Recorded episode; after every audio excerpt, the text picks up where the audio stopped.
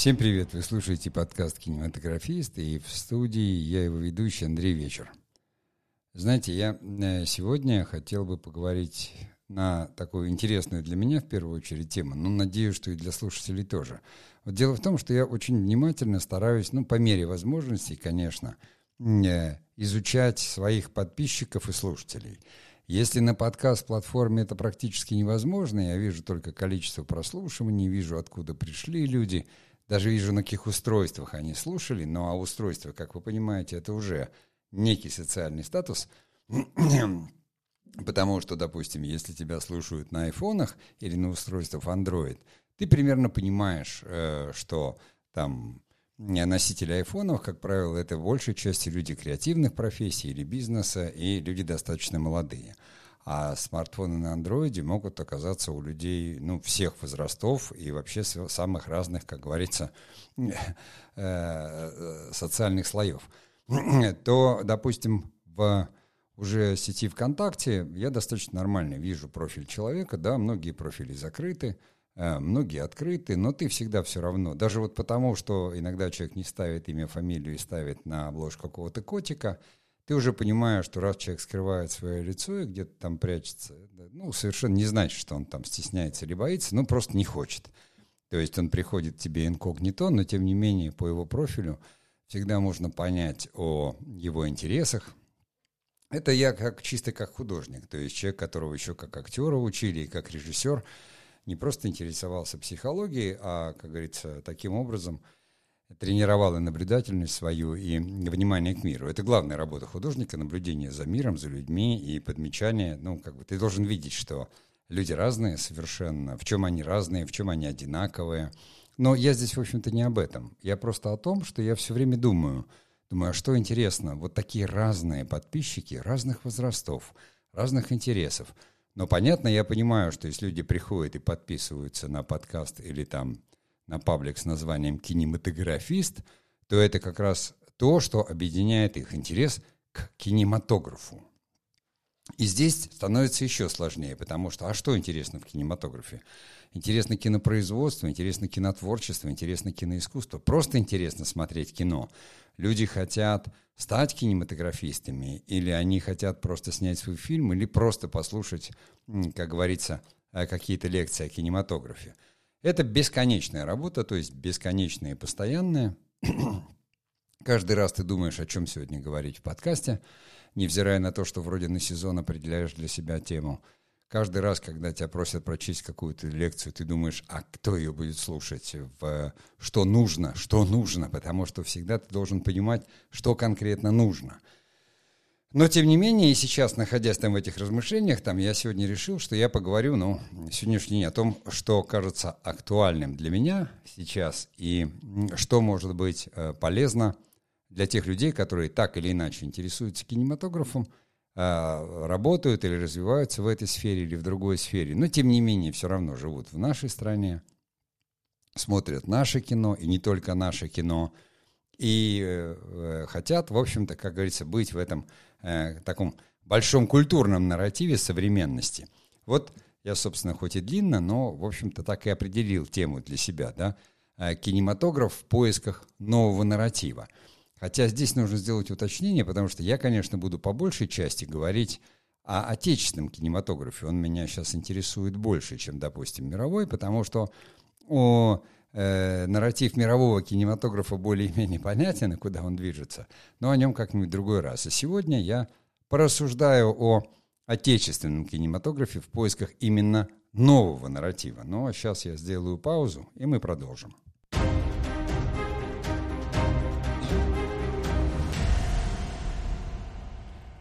Сначала давайте мы, как говорится, сверим часы и сверим понятия. Да? Я просто напомню вам, что такое нарратив, что я имею э, в виду. Э, вот э, в кино нарратив, да, это, как правило, такая какая-то авторская история, как авторское повествование. Но есть классическое понятие нарратива. То есть нарратив — это самостоятельно созданное повествование о некотором множестве взаимосвязанных событий, представленное в виде последовательности слов, образов, смыслов, кадров, взаимосвязанные повествования. В отличие от сторителлинга, который является мастерством рассказа, то есть сторителлинг — это умение выстроить рассказ. А повествование там, э, нарратив, да, это французское уже слово, это именно повествование о множестве. Э, в общем, это слово используют очень сильно психологи, потому что нарратология есть наука, и психологи работают с нами, как с людьми, потому что всю нашу жизнь мы описываем как некий нарратив. То есть вот все, что с нами происходило, это и есть нарратив нашей жизни. И с этим нарративом можно работать. Говоря простым языком, человек может считать, что он там совершил какие-то ошибки в жизни и за это себя корить. Но после работы с психологом, психолог покажет ему другую точку зрения, то есть сменит нарратив смысловой. И человек скажет, вау, у меня все было нормально. Но я здесь не про психологию, а именно про кино. В кино вот есть такое понятие драма, нарратив – в английском языке, если там кто-то видел, там в Vimeo, когда вот выставляют фильм, там прямо есть такие вот специальные эти самые. Драма, нарратив. То есть это авторское повествование о множестве событий. Нарратив существует э, не всегда в кино, и не только в кино. Э, поэтому, хотя именно нарратив, повествование, оно всегда описывает действие, поэтому всегда сюжетно. А мы знаем, что есть бессюжетное кино, да, напоминаю, там, «Андалузский пес», допустим, то есть, ну, зачастую там в авангардном искусстве, в абстрактном искусстве сюжета нет. А в жизни, там, в обычный, там, нарратив противопоставляют дискурсу. Дискурс — это такое рассуждение. Вот я этот подкаст считаю дискурсивным, потому что я беру какую-то тему и начинаю размышлять о ней, прыгая с пятое на десятое, но видя какие-то логические связи. А когда мне нужно построить все это нарративно, то есть последовательно, да, я определяю тему, и это уже будет больше похоже на какую-то заданную, определенную, точную лекцию, на какую-то определенную тему, э, которая будет содержать определенный порядок и множество взаимосвязанных каких-то вот событий, представленных в последовательности слов или образов. Не знаю, запутал я вас или объяснил, но я всегда говорю о нарративе, и в моих видео можно, потому что для меня нарратив — это главное. Главное, когда я был актером, главное, когда я был там режиссером, это культурный код, я считаю, понимаете, вот там, ну, нарратив в истории, вот история, допустим, там, не знаю, э, русского православия, и вот когда ты смотришь на контекст, на весь вот этот, все взаимосвязанные события, ты понимаешь этот нарратив. Почему это православие, допустим, отличается там, от греко-католического или вообще от католического.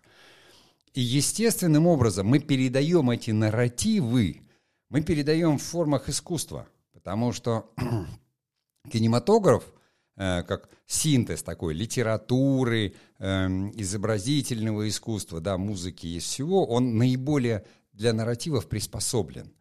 Потому что, рассказывая историю в кино, как бы ты передаешь некий культурный код. Кино всегда содержит культурный код. Американское кино – это американская культура, французское кино – это французская культура. Это их нарративы, то есть их жизненные нарративы. Кино, оно же про жизнь. Даже если оно фантастическое, все равно оно про жизнь. Поэтому э, Нарратив добавлю только, что всегда описателен. Кроме логической структуры, да, которая всегда есть в сюжете, существует еще эстетическая, эмоциональная, ассоциативная и так далее. Но для меня всегда нарратив — это совокупность смыслов. Почему я заговорил, допустим, вот о нашем кино?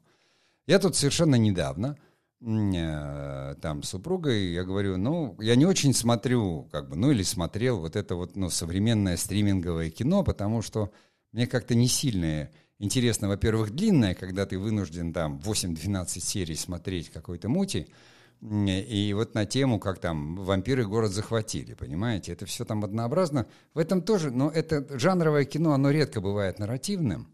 Оно, как правило, это просто аттракцион. Его задача развлечение, и глубокие нарративы там не вкладывают. Просто красиво его упаковывают, так, чтобы он был модным, эм, э, понимаете, там еще каким-то когда там а, мода через эпохи идет, в ней есть какой-то нарратив, но э, внутри, допустим, времени, в котором мы живем, бывают какие-то субмоды какие-то, которые совершенно не нарративны, а это просто такой поиск.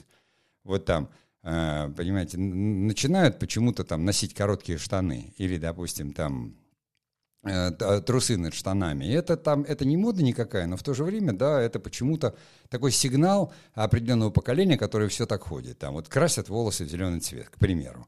Но это не относится к нарративу. там совершенно. Хотя это просто какое-то временное увлечение, такая мода, каждое поколение ищет какую-то свою фишку, и вот в, в этом смысле, понимаете, пытаются там каким-то образом что-то сигнализировать.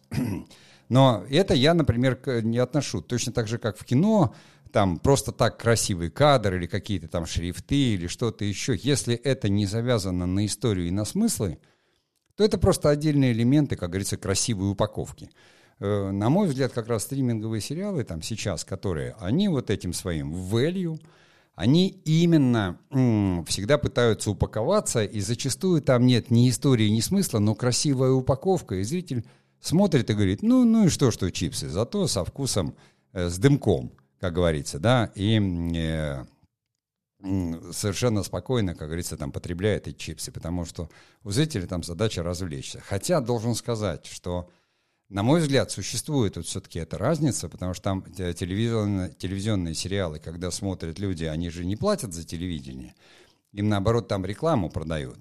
А стриминговые сервисы, они подписные. То есть люди там платят деньги. Если они платят деньги и это смотрят, опустим сейчас в сторону разговора о пиратстве, если они смотрят за свои деньги, они, конечно, хотят видеть и качественно, ну, как вот вы поехали в отпуск, да, приехали в отель, и вы там понимаете, соответствует это там трем звездам, да, или там двум, или четырем, или не соответствует. И, или там вы купили какой-то продукт, и вы говорите, ну нет, уж за такую цену нет. Здесь ровно то же самое происходит, то есть это некая услуга, то есть вы хотите там иметь доступ к большой библиотеке кино, сериалов или там каких-то шоу, вы выбираете по своим вкусам, там жанры и все остальное, актеры, еще какие-то вещи включаете, а потом говорите, ну нет. Это как бы вообще из ряда вон, потому что, как говорится, сделано плохо, задешево, за что же я такие деньги плачу, сайт неудобный и так далее. Это мы все знаем, все, да? То есть это главное, что определяет комфорт. Вот наш какой-то комфорт, независимо от того, хотите вы знаний, хотите вы развлечений, высокодуховные вы или нет, мы все хотим, чтобы нам было удобно, полезно, а каждому полезно свое – и удобно свое, то есть мы все разные.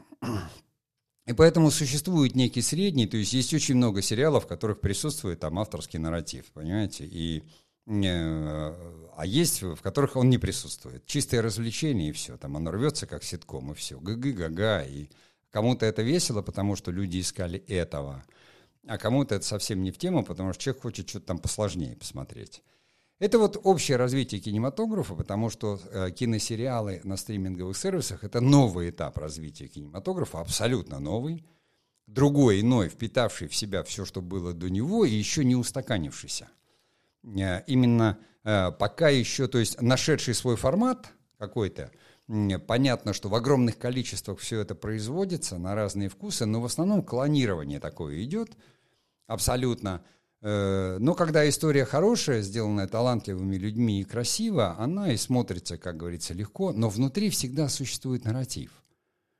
Вот именно а, нарратив, который там я, допустим, для себя определяю, там, жизнеутверждающий нарратив или наоборот, не жизнеутверждающий. Все помнят, да, там, вот, ну как, не любили авторское кино в начале нулевых, потому что все авторские фильмы, прям чернуха люди это называют, они говорят, чернуха, смотреть невозможно – да, вот это, это, скажем, негативный нарратив, когда все плохо. А жизнеутверждающий нарратив, когда сначала все плохо, а потом становится хорошо. Но это не американское кино, в котором обязательно все будет хорошо, вот просто так. Даже неважно с кем, но все должно быть хорошо, чтобы, главное, зрителя не расстраивать. Это тоже жанровое кино, не нарративное. Это более тонкие вещи, да, как с музыкой, как и с литературой. Кому-то может нравиться, кому-то не нравится, но Люди любят вещи более тонкие, во всяком случае точно те, которые подписаны на паблик кинематографист, потому что, ну, люди, которые любят бокс, они вряд ли будут подписываться на кинематографист, потому что бокса здесь нет. Но здесь могут быть люди, которые любят и бокс, и кинематограф. Это вполне себе возможно. Также и с кино.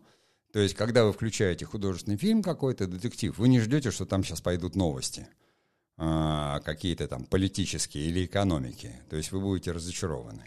Мы все этому научились, у нас есть эти возможности. И вот эти нарративы глобально негативный, да, и позитивный, которые как таковые, э, вернее, жизнеутверждающие, а не позитивный, Вот я с этой целью, да, возвращаясь к своей мысли, я попросил, сказал там супругу, говорю, дай мне десяток вот самых таких, потому что их много производится, этих сериалов, смотреть за всеми невозможно, которые считаются самыми-самыми, вот самыми прямо самыми, которые сделали хорошие авторы, они прямо в топе и у зрителей, и в индустрии, как говорится, внутри. Она составила мне такой список, и я начал их смотреть. И я, я потратил там на это, не знаю, день, не потому что все посмотрел, думаю, ну хотя бы по одной серии каждого поначалу. И вот я был потрясен именно тем, что ни в одном из этих сериалов не было того, что я считаю позитивным нарративом. Нарратив был все время негативный, вымороченный. То есть обычный человек, обычный герой, но с каким-то скрытым изъяном.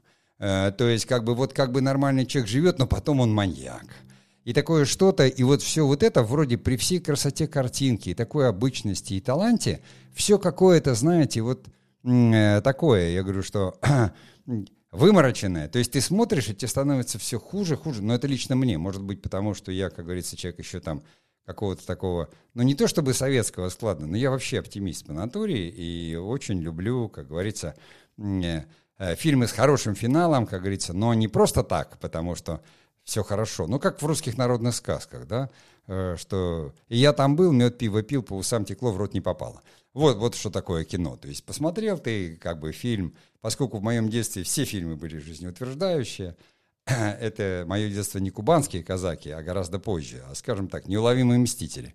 Вот, а, поэтому я, как говорится, на чем вырос, то и любил. И советское кино, оно все было такое жизнеутверждающее и позитивное. Даже и про войну, Э, и, и, и, и, как говорится, жанровое кино, но всегда оно было вот с таким, тебе жить после него хотелось. А здесь ты смотришь и думаешь, что не то чтобы дразнить, думаешь, а зачем это? Что ж так все плохо-то кругом? Вот все равно все плохо, все, у всех все вроде хорошо, но все плохо. Но это опять же, я говорю, мое личное восприятие. Я был глубоко потрясен, начал там с этим разбираться, я говорю, это неправильно, это так долго жить не может. Понятно, что зная примерно как все устроено было и как это пришло, потому что я, ну, не совсем у истоков, чуть раньше, я там где-то в десятом году, может быть, так из индустрии ушел в независимое кино, а Netflix, он был как раз 11-13 год, карточный домик, и у нас это пришло в 15-16, то есть много позже. Но, тем не менее, все равно я, как говорится, за этим следил и понимаю, когда это началось и почему это так. Ну, давайте я сделаю паузу, и мы продолжим.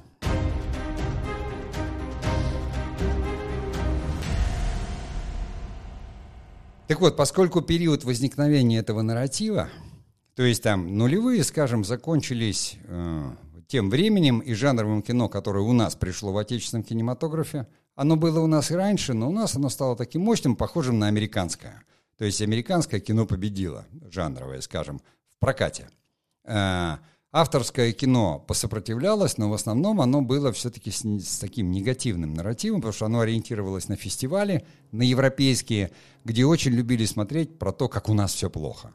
У нас все плохо, это прям вот европейцам так нравилось, говорит, господи, как же вы там живете, бедные, давайте мы вас покормим. вот. Э, хотя на самом деле, ну, да, может быть, что-то было и неважно, но люди-то жили как-то, да. Телевизионные сериалы, они вошли в такую в иллюзорную эту самую, там все было, там все прекрасно всегда было, хотя там вроде и грустят, и что-то, но все там КВН уже, эм, все было прекрасно. А, а стриминговые сервисы, которые возникли, они возникли, то есть, ну, именно там с карточного домика, с Netflix. И пошло-поехало. Это быстро развивалось. Поскольку все продюсеры, как нормальные продюсеры наши, всегда ездили на кинорынки и смотрели – что там и как показывают. Да, шло абсолютное заимствование, э, естественно, не только сюжетов, но и нарратива. Причем у поколения, которое было молодое, оно как-то этот нарратив оно воспринимало. У нас оно воспринимало, сами знаете почему, да, как, и должно быть все плохо. Э, а, а там, потому что, как говорится, люди э, от скучной и хорошей жизни искали, чем себя побудоражить. И поэтому там это всегда как бы не всерьез показывалось. Ну, то есть есть там какие-то ходячие мертвецы, но мертвецы, их же не бывает, ты никого не запугаешь, да? И как бы такой этот нарратив, то, ну, всегда кто-то найдется, надо с ним бесконечно... То есть все угрозы какие-то отвлеченные там в нарративах. где-то они там в космосе, где-то какие-то мертвецы, где-то какие-то зомби, где-то все. И тогда ты не думаешь о том, что у тебя происходит в полисаднике и здесь вообще в городе, и где ты, потому что всегда ты где-то либо в дальней истории, э, либо в каком-то далеком будущем, либо в каком-то царстве зомби, либо вампиров. Там все стильные, там все вампиры, как вот эти, кожа у них золотая, понимаете, и они все такие из себя. Ну, я опять же говорю, что сделайте скидку, пожалуйста, на, как говорится, мой возраст, вкус, восприятие, воспитание. Э, то есть для меня это все весело, но несерьезно во вообще. То есть потеря времени смотреть такое кино абсолютно. Хотя среди этих же фильмов есть прекрасные фильмы, которые я люблю, отношу к категории искусства, как, например, там, я не знаю, вот «Бегущий по лезвию», там Ридли Скотта, да, который создал там целый киберпанк, я могу это отличить и прекрасно понимаю, да, что делает Кэмерон, там, что делал э, Спилберг, и у нас очень много режиссеров. В Америке нет авторского кино, у них есть студийное и независимое. Хотя есть отдельные авторы, конечно, которые там Джармуш, да, и братья Коэны, то есть которые снимают чисто Тарантино, это авторское кино, поэтому их любят в Европе и привечают в Европе. Но сама Америка, она, как говорится, э, страна-фабрика, страна-продукт. И вот этот нарратив все равно, который, где продюсеры смотрели, там смотрели, они его, как говорится, принимали и переносили. Плюсом само как бы поколение, строя свое или что-то, э, поскольку у нас все равно идет переработка своя, как говорится, у нас есть отечественная культура, отечественный менталитет, и пере... то есть в русской как бы либо хуже все будет гораздо, еще усиленнее, понимаете, говорит, ну что там просто там какие-то люди бьют каких-то людей, а давайте пусть это будут вот э, злые чиновники, они будут там, понимаете, добрых каких-то там, я не знаю, дружинников вот лупить. То есть этому придается вся какая-то э, еще политическая, что ли, подоплека. Хотя ее на самом деле нет, понимаете, или она совершенно в другом. Ну, там, как простой пример, был какой-то у нас там сериал, где вот, как говорится, там все превращались в зомби, понимаете, и их там... Э, суть в том, что они не в том, что зомби расстреливали, эпидемия, по-моему, назывался, а именно ОМОНовцы, понимаете? То есть, собственно, это э, как бы государственная структура правоохранительная, у которой есть определенные задачи, но ее погружают вот в фантастическую ситуацию, в которой на экране это выглядит там как расстрел каких-то мирных людей, понимаете, с злыми, скажем, правоохранительными... Но это же не так. Категорически у правоохранительных органов совершенно другая задача. То есть, когда ты смотришь там подобное какое-то американское кино, там, да, кто-то с ними борется и кто-то расстреливает, может быть, даже какой-то там непонятный наемный спецназ – но там этому никогда, то есть даже если в фильмах об апокалипсисе, об апокалипсисе возникает какая-то национальная гвардия, она там держит оборону и защищает людей. И никто это не педалирует, потому что у всех есть силовые органы, они защищают. В нашей транскрипции и в нашем нарративе это смотрится как определенное, понимаете, сигнал такой вот, что вот у нас тут все и, и злый, злой мордор, понимаете. Мы сейчас все это прекрасно наблюдаем на другой ситуации – и это все нарратив. Нарратив, который создается. Понимаете? И это может быть как и внутри, как и снаружи. И, в общем-то, на этом я могу и закончить объяснение как бы свое про нарратив и про то, почему как бы в кинематографе, как говорится, это легче всего э, передать. То есть как бы глобальный нарратив, когда вы смотрите там Джеймса Бонда, у вас возникает э, все равно образ какого-то английского агента, который, в общем-то, ничего не делает, только спит с женщинами, понимаете, пьет, значит, это мартини, взболтать, но не взмешивать, там что-то, но при этом он такой весь из себя сильный, накачанный, ловкий и совершает невероятности.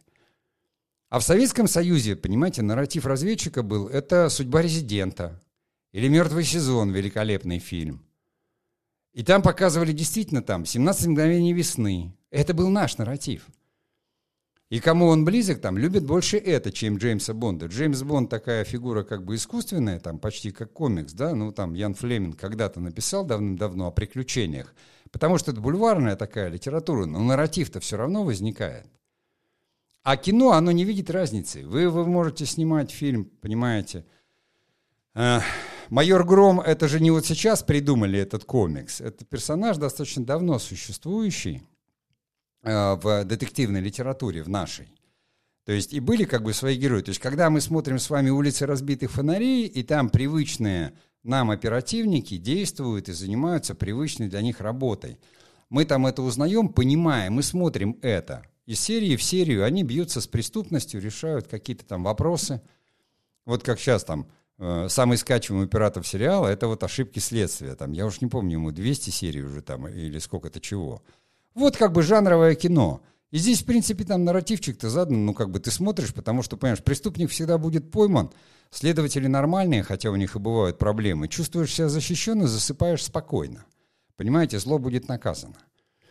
А когда в нарративе, как говорится, идет зло непобедимо, оно внутри, оно спряталось внутри, нормальные люди оказываются подонками, извергами, еще кем-то еще, становится не по себе. Ты выходишь на улицу и говоришь, я вот вчера видел в кино, вот она же милая женщина, но я-то знаю, что она поедатель детей, расчленитель чего-то.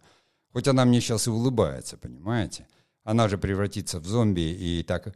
То есть зачем нужен такой нарратив, чтобы там запугать детей, их детские страхи продлились как можно дольше? Я сейчас, я говорю, я начинаю рассуждать больше как, может, даже там, я не знаю, культуролог, что ли, какой-то, ну, публицист, скажем так, да? То есть сказки всегда были, но сказки же, они содержатели, с одной стороны, культуры фольклорной какой-то, а с другой общих культурных страхов. То есть Баба-Яга, она такое зло для всех. Это же образ смерти, правильно? Ну, как бы, у нас это Баба-Яга.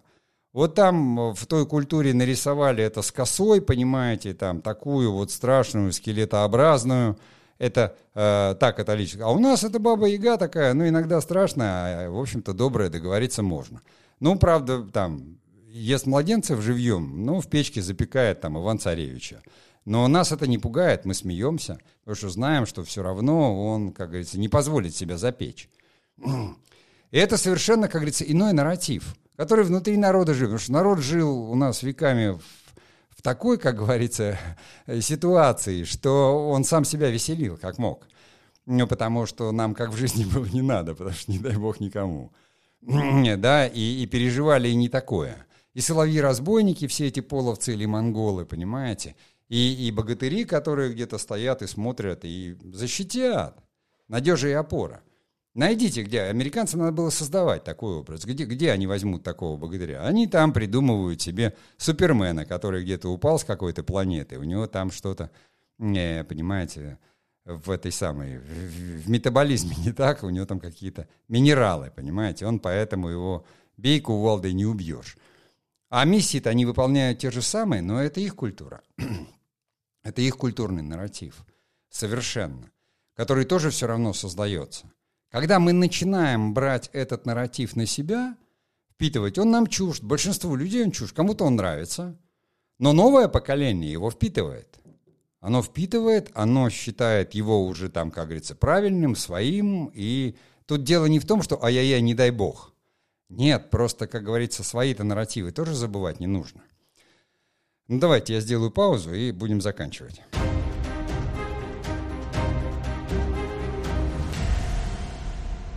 Государство здесь ни при чем. Потому что государство, конечно, там вкладывает деньги в культуру, сохраняет это, но государству, дай бог, разобраться с культурой, искусством и наукой.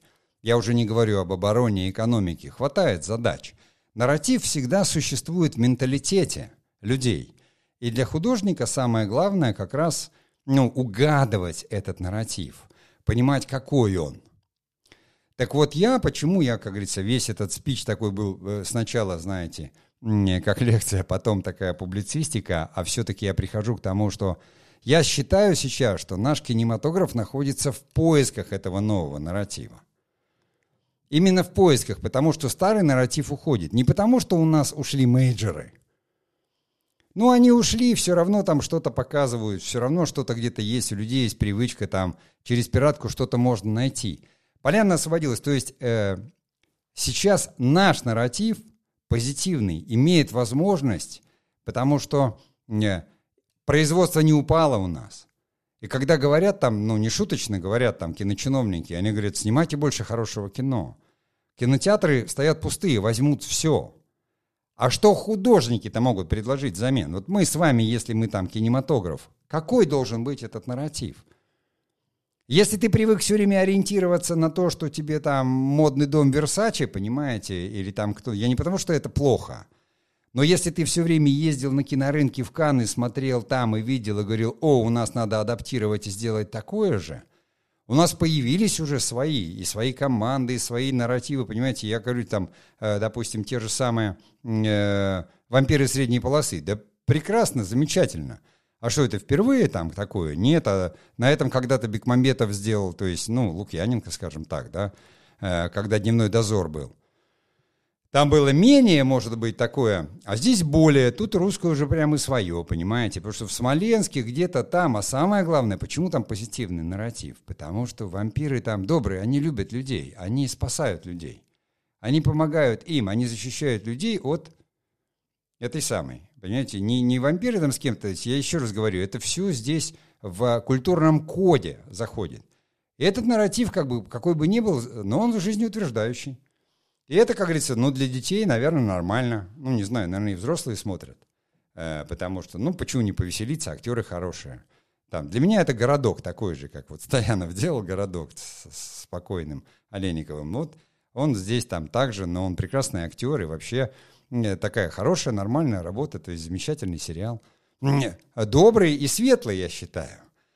Это вот пример как бы позитивного нарратива, после которого ты посмеялся, тебе не страшно, и ты там, ну, слишком часто, может быть, с тебе показывают ночной этот храм, э, как какой-то какой символ, может быть, так может педалировать и не стоило. Но в целом это нормальное впечатление.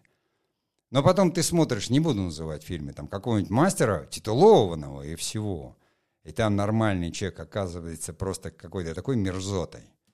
И это еще как бы объясняется как, ну не мы такие, а жизнь такая. И тебе после этого ты говоришь, ну и что дальше? Вот я об этом говорю. Так вот, именно э, эти нарративы сейчас уходят, потому что эти люди, многие, уехали в силу объективных причин. И, как говорится, освобождается место для позитивного нарратива. И кино это ушло, и мы стали сами защищаться внутри себя – уже от того, чтобы нам нас представляли какими-то э, там дураками, идиотами или как будто у нас чего-то своего нет. Понимаете, мы же там промежуточное положение Евразия, да, и христианство православное – это же часть все равно общего, э, того, которое было сначала католическим, а потом стало, а потом стало и протестантским, и таким, и сяким. Понимаете? Э, то есть своя сформированная культура, которая в истории, в этой если государство будет этим заниматься, мы будем видеть одни панигерики. То есть будут выходить исторические фильмы такие, которые смотреть невозможно, там будет правильно, то есть это будет уже как бы пропаганда какая-то, идеология, понимаете, э, назойливая такая, как кубанские казаки, да, когда показывали красивую жизнь, но ты понимаешь, что ну такого у тебя никогда не будет, но хотя бы, хоть посмотреть, как люди живут. А вот осмысление авторское нарратива, понимаете, чтобы, как говорится, человек прожил эту историю, не просто взял поверхность какую-то, сказал, а там мужики с мечами побежали, понимаете, и что-то там порубили, звали его Олег, и вообще он князь. А вот именно, а кто мы, откуда мы, а корни наши, а почему так, а разобраться, а что у нас в бизнесе, а что не так. Не так олигархи все плохие все разворовали. Но это, знаете, это пускай блогеры так делают. Кинематографисты так не должны. Надо разбираться, это же люди. Мы всегда про людей. Кинематограф всегда про людей.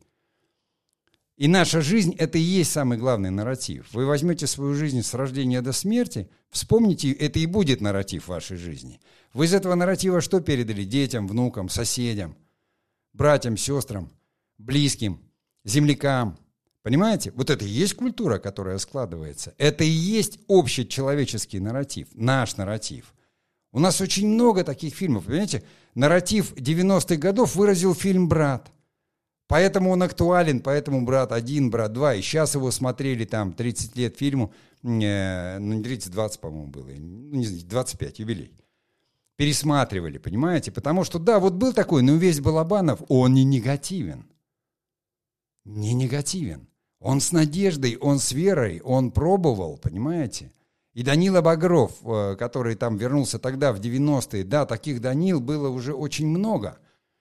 Но мы любим его потому, что у него глаза светлые. Да, там не все, как говорится, политкорректно, может быть, с, нынешней стороны. Но на тот момент это было так.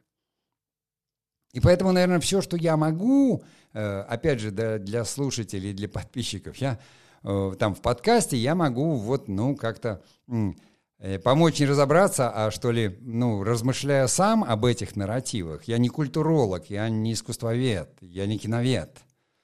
Где-то когда-то я был там немножко, я кинематографист, который размышляет, я художник, который размышляет об этих нарративах. И, конечно, я как бы об этом могу говорить со своими подписчиками, э, потому что мне кажется, что вам тоже это интересно не только как зрителям, а как людям творческим, которые находятся в этом поиске, которые в большинстве своем ищут именно это, вот этот свой э, жизнеутверждающий нарратив. Поэтому я всегда в конце желаю всем творческих успехов, потому что я хочу, чтобы жизнеутверждающего нарратива было больше. Ну а я на сегодня прощаюсь и творческих успехов!